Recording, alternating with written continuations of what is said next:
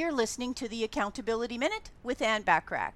Today we're talking about tip number five for staying focused and on track to achieving your goals, which is chunk like activities and tasks together.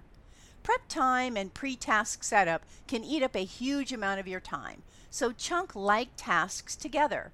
Another benefit to chunking is reducing the scatterbrain effect. Multitasking and jumping between tasks reduces your brain's ability to maintain focus, effectiveness, and efficiency.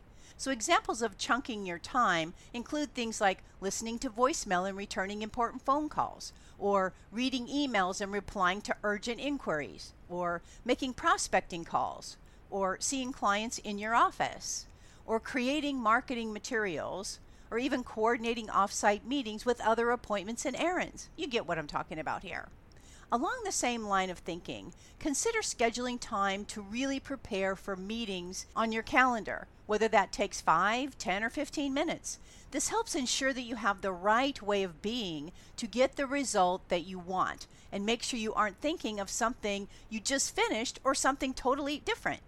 Also, schedule time after your meeting to complete any actions you need to so you don't have to try and remember them later in a day or two or three days or even at the end of the week.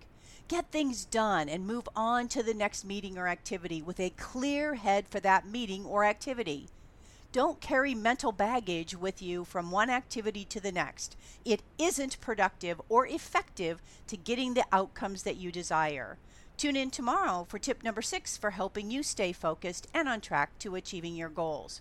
In the meantime, for more on time blocking, check out an article I wrote by going to bit.ly, that's bit.ly forward slash time underscore blocking. I'll put it in the show notes. I appreciate you listening.